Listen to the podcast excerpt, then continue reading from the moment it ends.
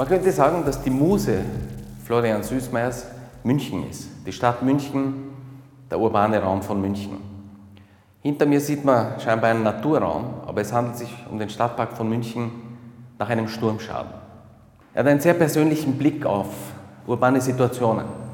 Einen Blick, der Dinge einfängt, die wir nicht mehr wahrnehmen. Er schaut dorthin, wo wir nicht mehr hinschauen, wo sonst niemand mehr hinschaut. Die Bilder, die wir da sehen, die lassen uns nicht an privilegierte Lebenssituationen oder ans Glamouröse denken. Diese Bilder zeugen von verbrauchten, von abgenützten, weggeworfenen, abgelebten. Aber in seinem Blick liegt der Sinn für das Schöne, das darin liegt. Das gibt er diesen Situationen zurück.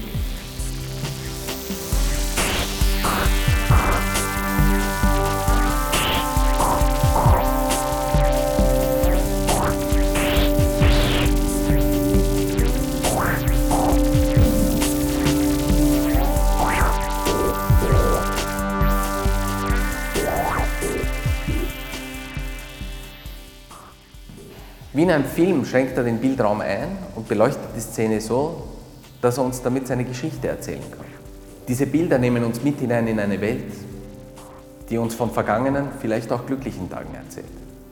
Mit dieser Seite des Lebens in der Stadt können wir hier in Wien sehr viel anfangen, weil Wien ja auch neben all seiner touristischen Schönheit diese erschöpfte, brüchige Seite an sich hat.